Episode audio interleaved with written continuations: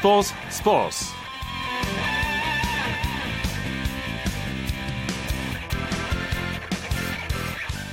안녕하십니까. 토요일 스포츠 스포츠 이창진입니다. 아시아 최강의 축구 클럽을 가리는 2013 아시아 축구연맹 챔피언스 리그가 시작됐습니다. FC 서울과 중국 광저우 에버그란데와의 결승전 1차전이 열리고 있는데요.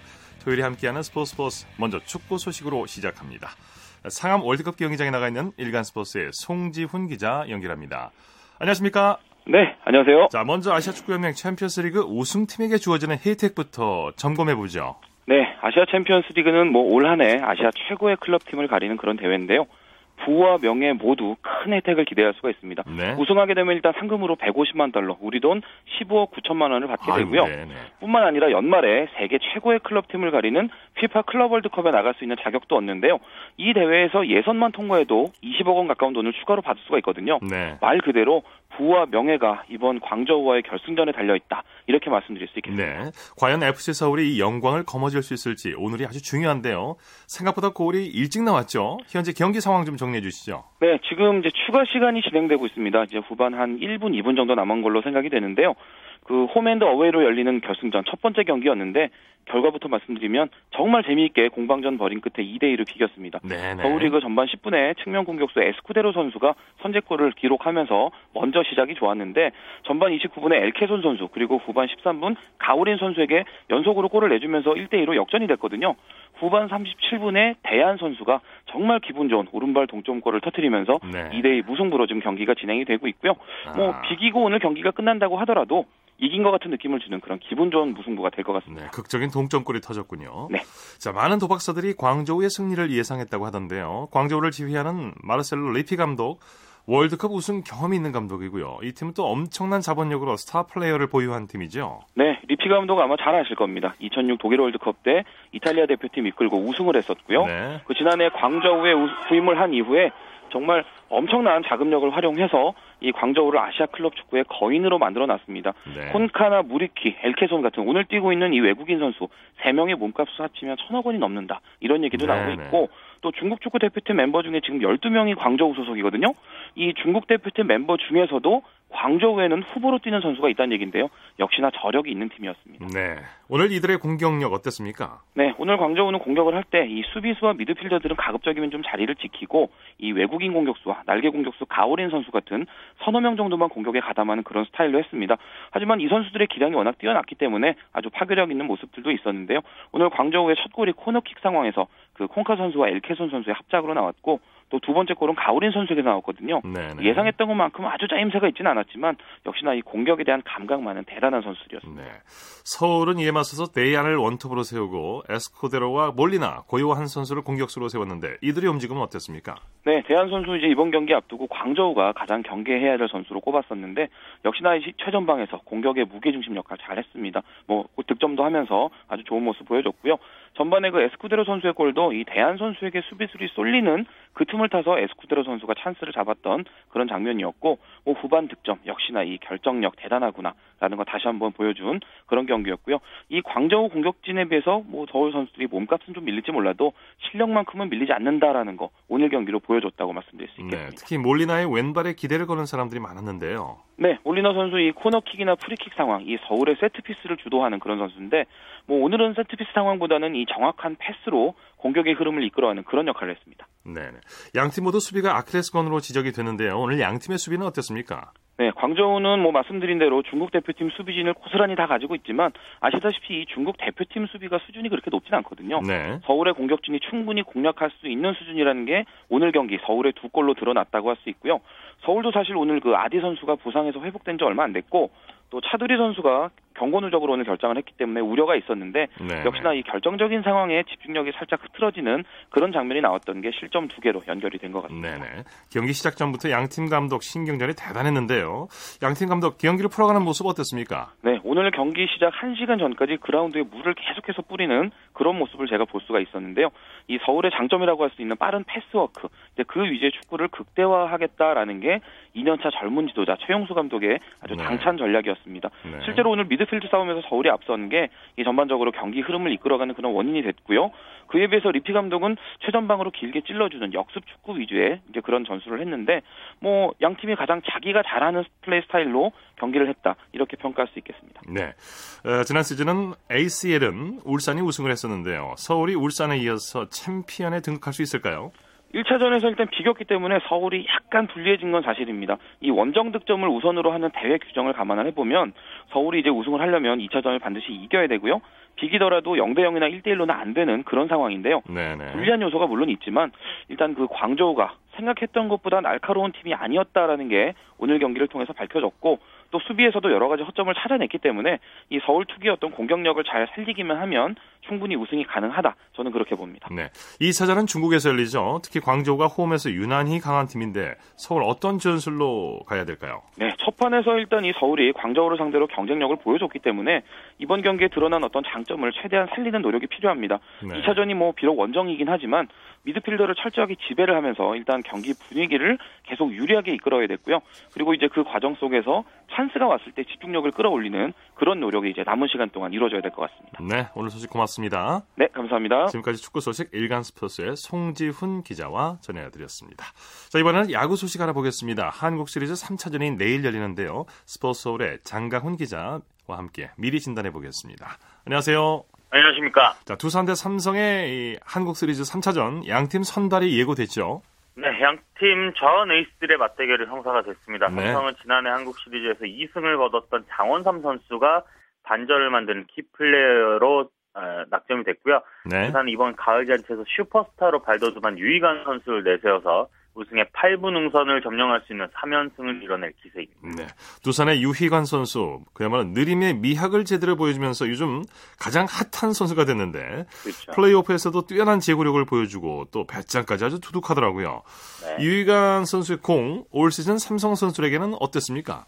아, 유희관 선수는 올 시즌 삼성전에 다섯 차례 등판을 했는데 이 중에 네 번이 선발이었거든요. 28.1이닝을 던져서 2승 1패, 방울 1.91로 굉장히 좋은 성적을 남겼고 승패를 기록한 이 세 경기가 모두 잠실에서 거둔 성적인데 잠실에서만 4경기에 나서 경기당 2점 어, 정도를 내주는 굉장히 안정된 투구를 펼쳤습니다. 그런데 삼성의 4번 타자 최용 선수가 유희관 선수를 상대로 이 타율 5할을 기록하고 있어서 천적으로 굴림 중인데 네. 최용 선수가 이 3차전을 앞두고 3차전 MVP는 내가 가져가겠다라고 예고를 했거든요. 이 소식을 들은 유희관 선수가 어, 무응답으로 그냥 대응하는 것이 네. 가장 큰 도발이다 이렇게 이야기를 해서 네. 맞대결의 인기를 굉장히 모이고 있습니다. 네. 그리고 두산의 약점이 불펜이라고 했는데 이게 이제 옛말 같아요. 네, 어, 한국 시리즈에서도 이 송상, 홍상삼 선수를 제외한 나머지 불펜 투수들은 이 삼성 타자들 상대로 9.1이닝 동안 무실점으로 굉장히 좋은 투구를 보였고 특히나 아니, 어제 대구구장에서 열렸던 2차전에서 연장 10회 1-3할로 11회 1-4, 1-3루 등 결정적인 기회를 막아내는 모습이 정말 인상적이었는데요. 네. 주위에서 불안하다 불안하다고 계속 이야기를 하니까 투수들이 정말 의기투합해서 한번 봐라 우리가 이렇게 잘 던진다 이런 것을 보여주기 위해서 정말 이를 악물고 던지고 있는 게 아닌가 그런 생각이 들 정도네요. 네. 홈에서 한국 시리즈 2연패를 당한 삼성 3차전 선발로 장원삼을 내세웠는데 장원삼 선수의 어깨가 상당히 무거울 것 같아요. 네. 올 시즌 두산을 상대로 해서 어떤 기록을 가지고 있습니까? 장원삼 선수도 두산전에 괜찮았습니다. 올 시즌 다섯 번 등판을 해서 2승 2패, 방을 2.70으로 호투를 했는데 30이닝을 던졌으니까 등판할 때마다 6이닝씩은 책임을 져줬다는 뜻이거든요. 장원삼 선수도 잠실에서 2승 2패 모두 기록을 했는데 본인은 잠실구장이 홈런에 대한 부담이 없기 때문에 편하다 이렇게 이야기를 했는데 네. 실제는 그 내셔널리그 챔피언십 시리즈에서 3차전에 등판했던 다저스의 류현진 선수 같은 역할을 해야 되기 때문에 부담감을 감고 던질 것이다. 그런 네. 평가도 하는데 장원삼 선수는 그냥 무조건 세게 던지겠다라고 출사표를 밝혔습니다. 네. 특히 장원삼 선수 지난해 한국 시리즈에서 활약이 대단했죠? 네, 지난해 한국 시리즈 두 경기에 등판을 해서 13이닝 동안 딱 한 점 내주고 방울 0.69, 어, 2승을 따냈는데 삼성의 시리즈 2연패가 장원삼 선수가 없었다면 불가능했을 거다 그런 평가가 나올 정도거든요. 네. 올해는 시리즈 2승하기 싫다 그냥 1승만 하고 끝냈으면 좋겠다라고 이야기를 했는데 지금 삼성의 상황이라면 7차전까지 가야 될 것 같거든요. 그렇다면 2승을 거둘 기회 이번에는 한국 시리즈 MVP를 노려볼 만한 기회가 왔습니다. 네. 무엇보다 삼성의 타선이 좀 답답한 상황인데요. 특히 이승엽 선수의 침묵이 좀 아쉽죠.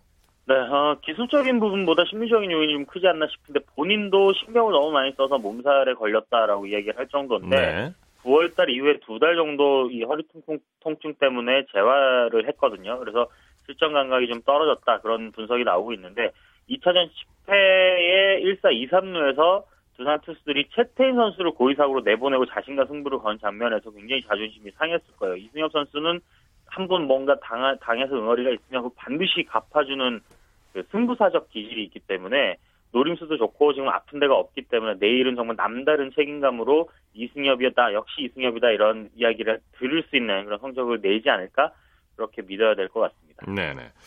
어, 두산은 지금 최고의 컨디션을 보이고 있어요. 화력이 아주 다, 대단하죠. 네, 최근 두산 상승세를 두고 이 용병술의 병자가 병들 병자가 아니냐 그런 이야기가 우스갯소리가 나오고 있는데 네네. 둘이 부상으로 경기 중에 교체된 타자들이 보란 듯이 지금 제목하고 있습니다. 2차전에 이 결승 홈런 때려낸 오젤 선수를 비롯해서 뭐 김재호 선수, 뭐 정수빈 선수 이런 선수들이 교체로 들어가서 정말 쏠쏠한 활약을 하면서 두산이 상승세를 지금 타고 있는데 이 알 수 없는 자신감이 도대체 무엇인가 그 배경이 좀 궁금했었거든요. 그래서 네네. 선수들한테 물어봤더니 준 플레이오프에서 넥센이라는 정말 어려운 팀을 상대하면서 실수도 많이 했고 극심한 긴장감을 겪어봤기 때문에 오히려 그 이후에 만난 LG와 삼성 이 팀들이 좀 심리적으로 편하다라는 이야기를 합니다. 그래서 네. 이 자신감이 자만심으로 바뀌지만 않는다면 두산이 충분히 상승세를 이어갈 것으로 예됩니다. 네. 삼성 류중일 감독은 고민이 좀 많을 것 같아요. 준 네. 플레이오프, 플레이오프를 지켜보면서 준비한 시간이 실전 감각을 떨어뜨린 것 같기도 하고요. 특히 이제 최다 탈삼진의 최다 잔류를 기록한 지난 25일 에, 이 한국 시리즈 2차전이 꽤 아플 것 같아요. 이걸 깰 전략 지금 뭐가 필요할까요? 어, 일단 투수들은 분명히 힘이 있어 보였어요. 근데 말씀하셨듯이 3주 만에 지금 실전을 치르다 보니까 선수들이 재구나 뭐 경기 운영 이런 면에서 감각이 좀 떨어지지 않았나 싶은 느낌이 들었는데 안지만 선수가 2차전에서 적시타를 허용하는 장면이 대표적이지 않나 그런 생각이 들었는데 앞에 두 경기를 통해서 투수들은 컨디션 어느 정도 회복을 했다고 생각이 듭니다. 근데 네. 문제는 이제 발동이 걸리지 않고 있는 타격인데 류진일 감독도 2차전 패배 후에 이 부진한 이승엽 선수의 예를 들면서 타격감이라는 게 어제 안 좋았다가 오늘 갑자기 좋아질 수도 있다. 그래서 기대를 한다 이렇게 이야기를 했는데 어, 테이블 세터가 삼성에서 굉장히 1, 2차전에 저조한 성적이었거든요. 네. 테이블 세터가 좀 운전을 해주면 중심 타선이 강하기 때문에 반등의 여지가 생길 것으로 예상이 됩니다. 네. 자, 한국 시리즈 3차전에 그 밖에 또 관전 포인트 있다면 좀 정리해 주시죠.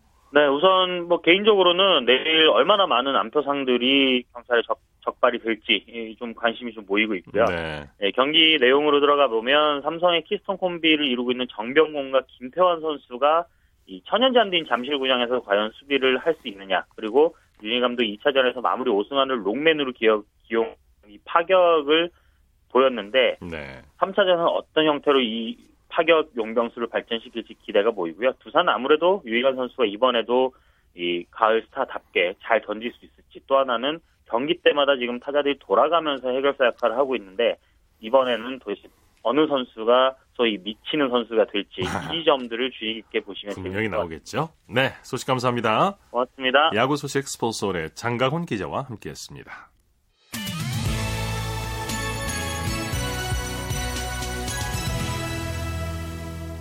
자, 이번 순서는 매주 토요일에 보내드리는 스포츠 현장 시간입니다. 신나는 음악과 땀의 향연, 일상의 스트레스를 날려줄 현장을 정수진 리포터가 다녀왔습니다. 국민생활체육회가 진행한 댄스 동아리 경연대회 현장 함께 만나보시죠.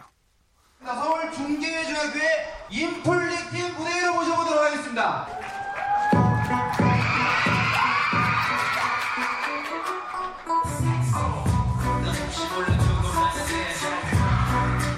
지금 상명 아트센터에서는 신나는 댄스 동아리 경연대회가 진행 중인데요. 이 청소년들이 그동안 갈고 닦았던 실력들을 마음껏 펼쳐 보이고 있습니다. 이번 대회는 국민생활체육회가 청소년 체육활동 지원 사업의 일환으로 개최 하는 거고요.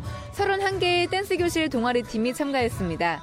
뭐 재즈, 힙합, 댄스까지 춤을 추는 사람들이나 보는 사람들까지 같이 흥겨워지고 또 어깨가 들썩거리고 있는데요. 지금부터 그 현장으로 함께 가보시죠.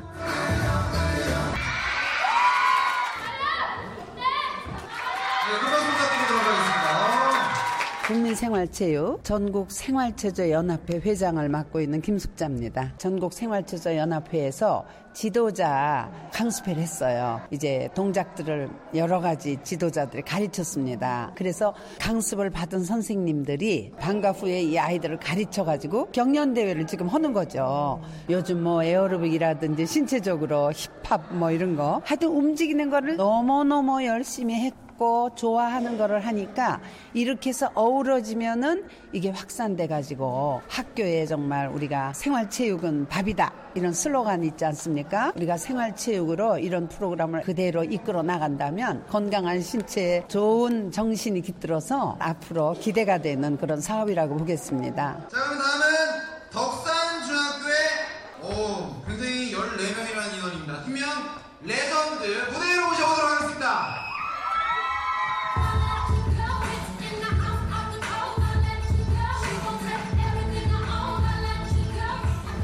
안녕하세요. 저희는 ST 스피아입니다.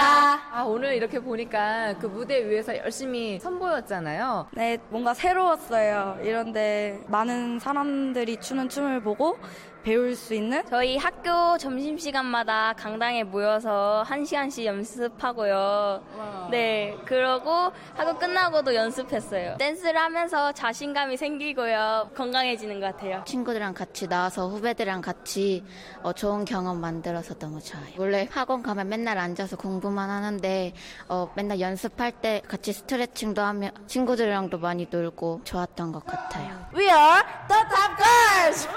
오늘 이렇게 대회에 나와서 열심히 춤을 췄는데 네. 그 소감이 어떤지 처음에 애들이 준비할 때 틀리면 어쩌나 긴장된다 했는데 막상 무대에 오르니까 재밌고요. 즐겨서 좋은 것 같아요. 즐겼다고는 하지만 그 욕심이 좀 날 것 같아요. 아, 그런 그럼요. 등수나 상에 대해서. 저희는 1등이죠. 이거는 뭐 애들하고 뭐 다 같이 힘을 합쳐서 하는 거잖아요. 그러니까 협동심도 많이 기를 수도 있고 좋은 것 같아요. 다른 학교랑 같이 연합해서 했는데요. 그 학교 애들이랑 좀 더 많이 알게 되고 동생들도 알게 되고 그래서 좋았던 것 같아요.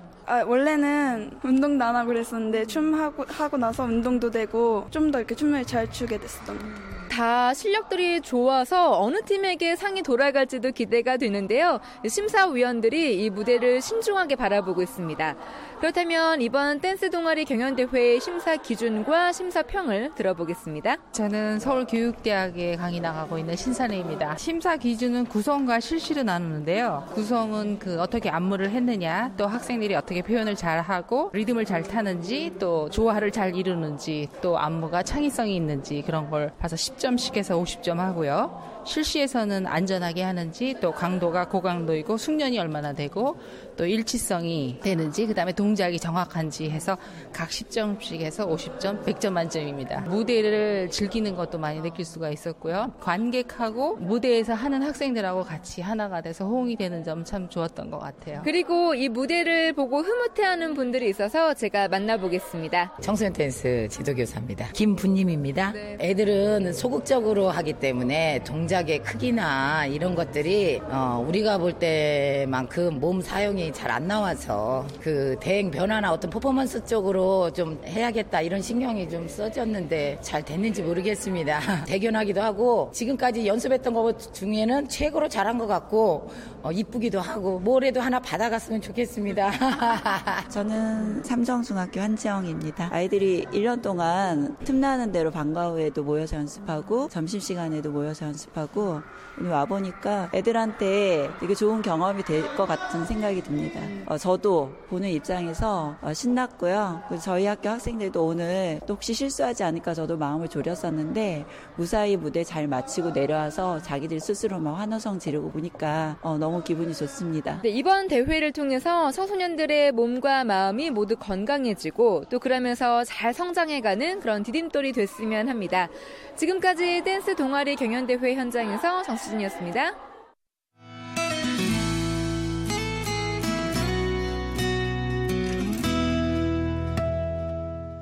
네, 이번에는 프로농구 소식 알아보겠습니다. 월간 점프볼의 손대범 기자와 정리합니다. 안녕하세요. 네, 안녕하세요. 올해도 SK 돌풍이 거세네요. KGC 인삼공사를 가볍게 눌렀죠? 네, SK가 역시 전 시즌 정규리그 챔피언다운 모습을 보여주고 있습니다. 네. 주전들의 고른 활약을 앞세워서 78대 63으로 대승을 챙겼고요. 어느덧 4연승, 5승 1패로 단독 1위에 올랐습니다. 네. 필요할 때 3점 슛을 쏴주는 박상호 선수의 활약이 돋보였죠. 그렇습니다. 오늘 후반전에만 17득점을 몰아넣으면서 KGC의 추격 의지를 완전히 꺾어놨는데요. 사실 전반전은 SK 공격 내용이 그리 좋지 않았거든요. 하지만 후반전 들어 박상호 선수가 터지면서 SK가 여유 있게 점수차를 벌릴 수 있었습니다. 네. 이 KGC의 핵심 김태술 선수가 오늘은 수비에 꽁꽁 묶였어요. 네, 사실 KGC는 신바람을 내려면은 김태줄 선수가 좀 해줘야 되는데요. 그렇죠. 오늘 경기는 단 5점에 그쳤습니다. 네. 아무래도 본인도 컨디션이 안 좋고 또 SK의 수비가 워낙 막강하다 보니까 이 활로를 못 찾는 모습이었는데요. 이 때문인지 KGC 전체적으로 외곽슛 난조가 심했습니다. 네. 이렇게 SK의 초반 독주가 구축된 프로농구, 전주에서는 KCC가 삼성을 이겼죠? 네, KCC가 2연패를 끊었습니다. 86대 79로 삼성을 꺾었는데요.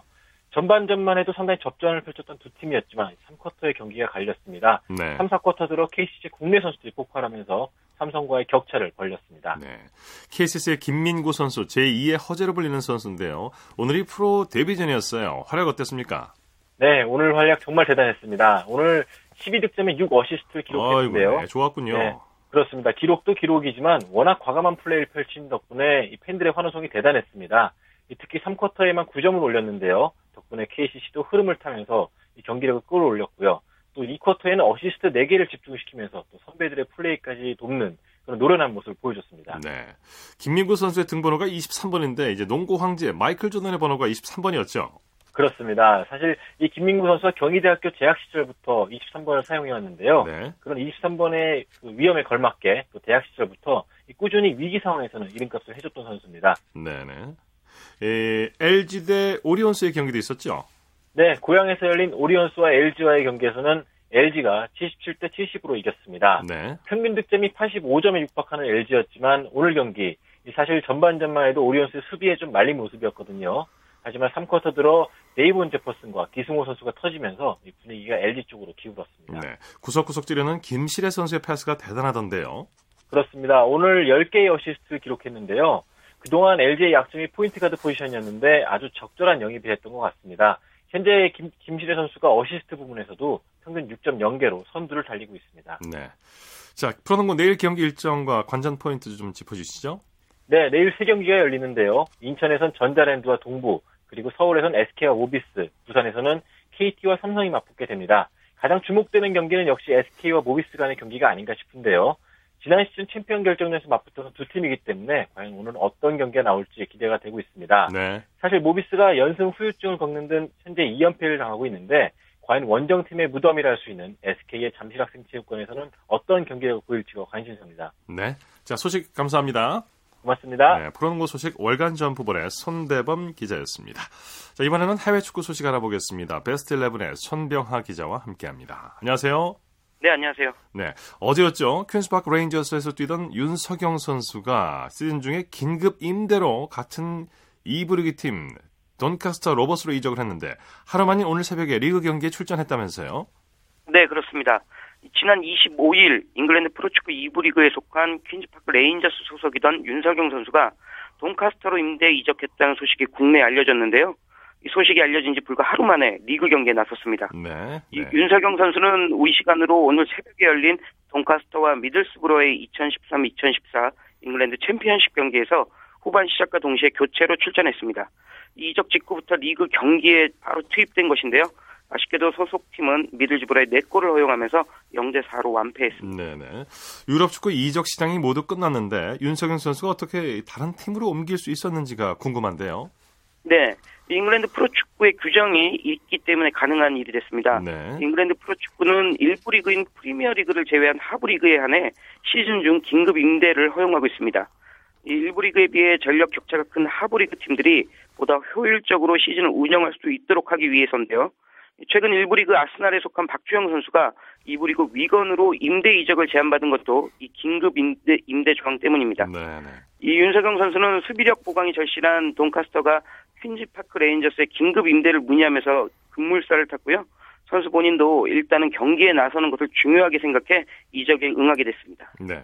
돈카스터라는 팀 이름이 조금 생소한데요. 이 팀에 대해서도 좀 설명해 주시죠. 네. 이 돈카스터는 1879년 창단한 역사가 꽤 오래된 팀입니다. 이 영국 사우스 요크셔주에 있는 돈카스터를 연고로 쓰고 있고요. 지난 시즌 3부 리그인 리그 1에서 우승을 차지해 2부 리그인 챔피언십으로 승격한 팀입니다. 네, 네. 예, 하지만 올 시즌엔 챔피언십과 전력차를 좀 격감, 절감하면서 24개 팀 중 17위에 머물고 있는데요. 이 최근엔 팀 왼쪽 주축 수비수가 부상으로 3개월 동안 뛸 수 없게 돼 윤석영 선수를 긴급 임대하게 된 그런 팀입니다. 네.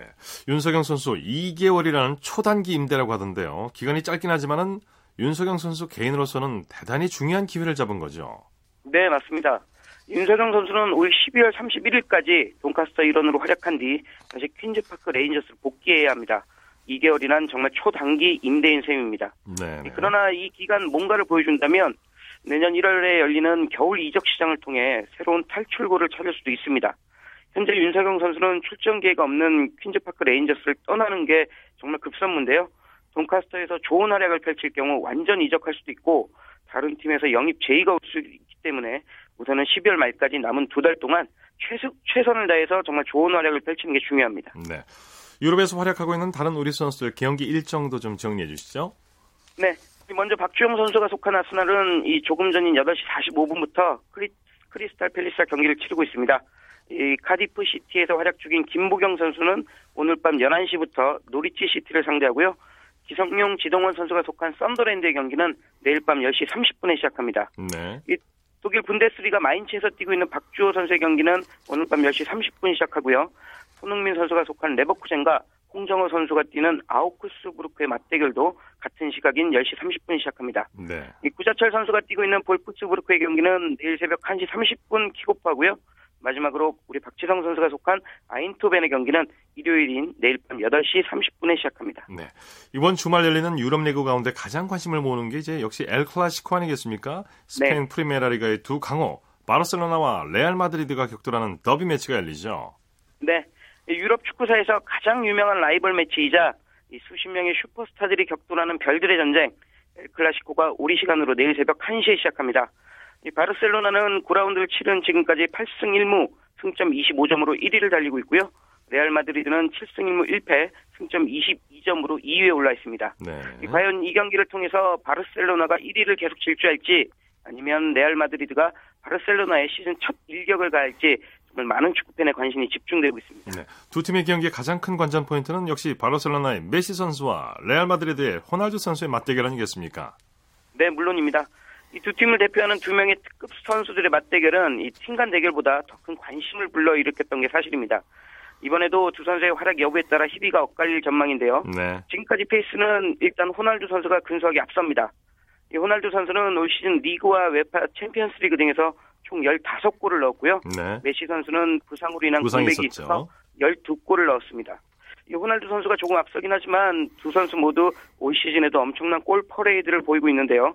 과연 이번 라이벌 매치에서는 어떤 선수가 맹활약하면서 팀의 승리를 안길지 주목됩니다. 우리 저 기, 에, 기자께서는 어떤 선수가 더 활약을 더 잘할 것 같습니까? 예, 현재 페이스로는 호날두 선수가 좀 좋긴 한데요. 이 메시 선수는 부상 공백이 있었기 때문에 음. 그간의 공백을 얼마나 상쇄시킬 수 있느냐가 중요해 보이고요. 네. 이 그리고 호날두 선수를 돕는 베일 선수나 메시 선수를 보좌할 이니에스타나 사비 선수들이 어떤 도움을 주느냐도 두 선수 활약에 큰 영향을 미칠 것 같습니다. 자, 이번에는 두 선수를 보조하는 또 다른 한 명의 슈퍼스타에게도 많은 관심이 쏠리는데 바르셀로나의 네이마르 선수 그리고 어, 레알 마드리드의 가레스 베일 선수의 출전도 유력하죠? 네, 맞습니다. 이 메시 선수의 후계자 네이마르 선수와 호날두 선수의 적자로 불리는 베일 선수도 이번 경기에서 충돌할 가능성이 큽니다. 네. 이 두 선수는 세계적 공격수이자 향후 축구계를 이끌어갈 선두주자로 꼽히는데요. 과연 누가 메시나 호날두 선수와 잘 협력해서 시너지 효과를 창출할 수 있을지가 정말 큰 관심거리입니다. 중요하죠. 특히 베일 선수는 유럽 축구 이적 시장에서 역대 최고 이적료를 받고 레알 마드리드에 입단해서 정말 기대가 큰데요. 지금까지 베일 선수 이적 후에 이렇다 할 모습을 보이지 못했는데 과연 이번 엘 클라시코를 통해서 존재감을 과시할 수 있을지도 정말 관심삽니다. 네. 말씀 감사합니다. 네. 네, 고맙습니다. 지금까지 해외 축구 소식 베스트 11의 손병하 기자와 전해드렸습니다.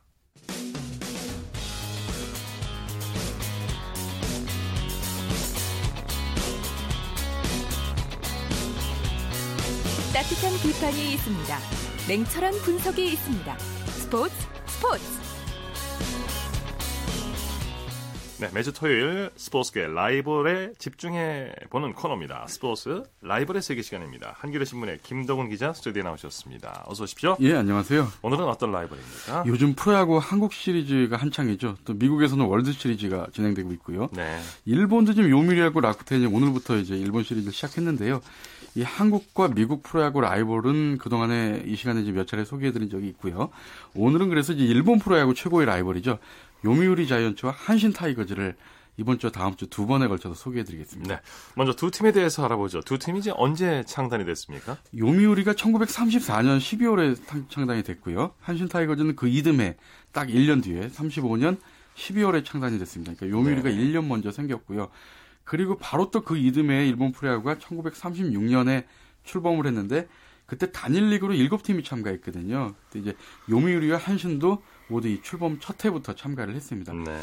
이후에 이제 1950년대 50년에 들어서 센트럴 리그와 퍼시픽, 퍼시픽 리그로 나눠졌는데 요미우리 한신 두 팀 모두 센트럴 리그에 소속되면서 센트럴 리그 인기를 주도를 했습니다. 네.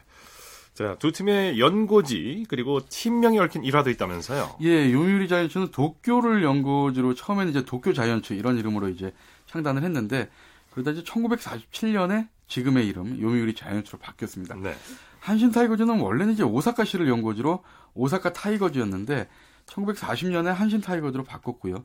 연고지도 사실은 이제 오사카로 잘못 알려져 있는데 1961년에 어, 효고현 니시노미야 시로 옮겼습니다. 네, 네. 타이거즈라는 팀명은 이 오사카시와 이 자매 자매 결연을 맺었던 미국 프로야구 이 디트로이트 타이거즈에서 따온 것인데요. 네, 네. 특히 이제 한신의 홈구장 고시엔은 일본 야구의 성지처럼 여겨지는 곳이죠. 네. 두팀 우승은 몇 번씩 차지했나요? 차이가 좀 많이 납니다. 요미우리는 사실 일본 프로야구 최고 명문 구단이죠. 센트럴리그 우승만 44번이고요. 일본 시리즈 우승을 22번이나 차지했습니다. 그러니까 일본 프로야구가 단일 리그를 포함해서 올해로 이제 77년 됐는데 그중에 44번이나 우승을 차지했으니까 뭐 거의 3번에 2번, 3년에 2번 정도는 우승을 한 셈이죠. 네네. 또 일본 시리즈 우승을 어 일본 시리즈 우승을 22번 차지했으니까 네. 일본 시리즈가 1950년에 시작됐다고 말씀드렸지 않았습니까? 네, 오래됐죠. 네, 센트럴리그와 네. 퍼시픽리가 붙었던 게. 그러니까 50년 이후에 지금 63번째 그 우승팀을 가, 렸는데 그중에 22번 우승했으니까 리그 우승도 뭐 2, 3년에 한 번꼴로 우승한 셈이 됐습니다. 63번 중에 22번이면은 3분의 1 이상이네요. 그렇죠. 아, 대단한 기록입니다, 그러니까 이거. 뭐 요미우리가 어 1965년부터 73년까지 일본 시리즈를 9연패한 적이 있거든요. 근데 그 정도로 뭐 절대적으로 일본 국민들 사이에서는 요미우리 팬이 절반 이상 그리고 어 전국으로 이 팀의 전 경기가 생중계될 정도로 인기가 있고요. 네. 시청률도 한때는 20%를 넘을 정도로 대단한 인기를 누렸습니다. 스포츠 중계가 20% 넘어간다는 건 어마어마한 그렇죠. 거죠. 지금은 네. 좀 많이 떨어졌죠.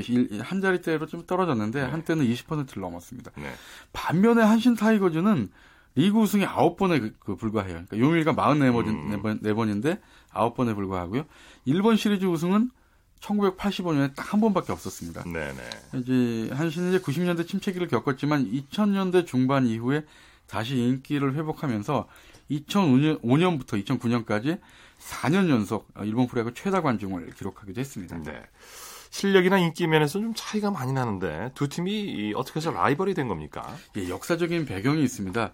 요미우리와 한신은 야구 이전에 이제 역사적으로 둘도 없는 라이벌 관계인데 이제 교진 거인이죠. 그러니까 한자로 네. 하면 거인.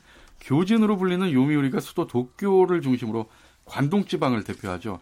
반면에 한신은 제2의 도시 오사카를 바탕으로 관서 지방을 상징합니다. 상징을 합니다. 네. 엄밀히 말하면 이 정확한 연거지는 오사카 인근의 아까도 말씀드렸던 니시노미야 시지만 정신적인 기반은 이 오사카에 두고 있죠. 네, 네. 일본 프로야구 뉴욕 양키즈와 보스턴 레드삭스도 우승 횟수에서는 큰 차이가 있지만 라이벌이 됐듯이 용일이와 한신도 그런 셈인데요.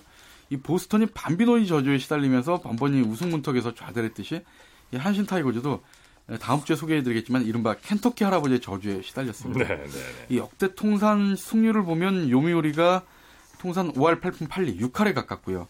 한신 타이거즈는 5할 1푼 7리. 그러니까 한신도 사실은 승률 5할을 넘으면서 통산 승률에 비하면 참 우승과 인연이 없었던 셈이, 셈이죠. 네.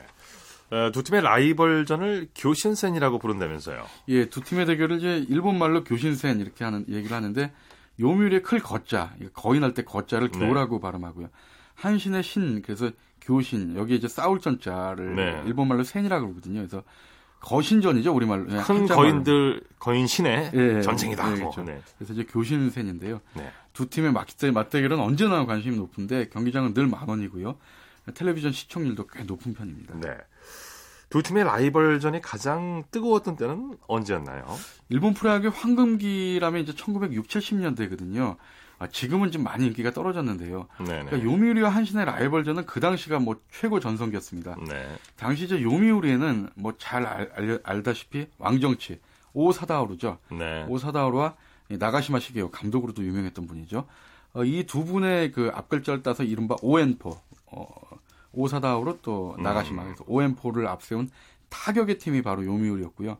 한신은 일본 프로야구 역사상 최고의 원투펀치가 있었습니다. 네. 에나쓰 유타카와 아, 무라야마 미노루 이 두 선수가 정말 그 최강의 마운드를 이끌었는데 그래서 한마디로 이 타격과 마운드, 창과 방패의 대결로 1960, 70년대에 그 최고의 명승부를 많이 펼쳤습니다. 네, 정말 그 일본 프로야구 뭐 역사, 예. 이또이 라이벌 이 관계를 얘기하면 참 할 얘기가 많을 것 같습니다. 예, 그렇습니다. 네. 다음 주에는 어떤 내용을 소개를 해주시겠습니까? 예, 그 두 팀이 펼친 숱한 그 명승부 중에 몇 개를 꼽아봤고요. 또 네네. 두 팀과 인연이 깊었던 제일동부 선수들이 참 많습니다. 그리고 이 한신 킬러였던 이 요미우리 이승엽 선수 이야기, 그리고 아까 말씀드렸던 켄터키 할아버지의 저주 이런 에피소드를 중심으로 소개해드리겠습니다. 재밌을 것 같은데요. 예. 네.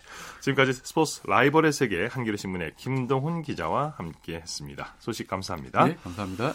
자, 스포츠 단신 전해드립니다. 박인비 선수가 인천 영종도에서 열린 KB금융스타 3라운드에서 공동 3위로 뛰어올랐습니다. 오늘 하루만 6타를 줄였는데요. 단독 선, 선두로 나선 이승현 선수의 두 타 뒤진 상황입니다. 유선영 선수가 미국 여자 프로골프 투어 LPGA 투어 타이완 챔피언십에서 선두에 4타 뒤진 공동 2위에 올랐습니다. 박세리와 최나연, 지은희는 1오버파로 공동 7위에 올랐습니다. 제천 동중의 이덕희 선수가 국제테니스연맹 오사카 시장배 월드 주니어 테니스 챔피언십 복식에서 준결승에 진출했습니다. 자, 스포츠 스포츠 오늘 준비한 소식은 여기까지입니다. 내일은 최시중 아나운서가 더 풍성하고 재미있는 스포츠 소식으로 여러분 찾아뵙겠습니다. 함께해 주신 여러분 고맙습니다. 지금까지 스포츠 스포츠 아나운서 이창진이었습니다. 안녕히 계십시오.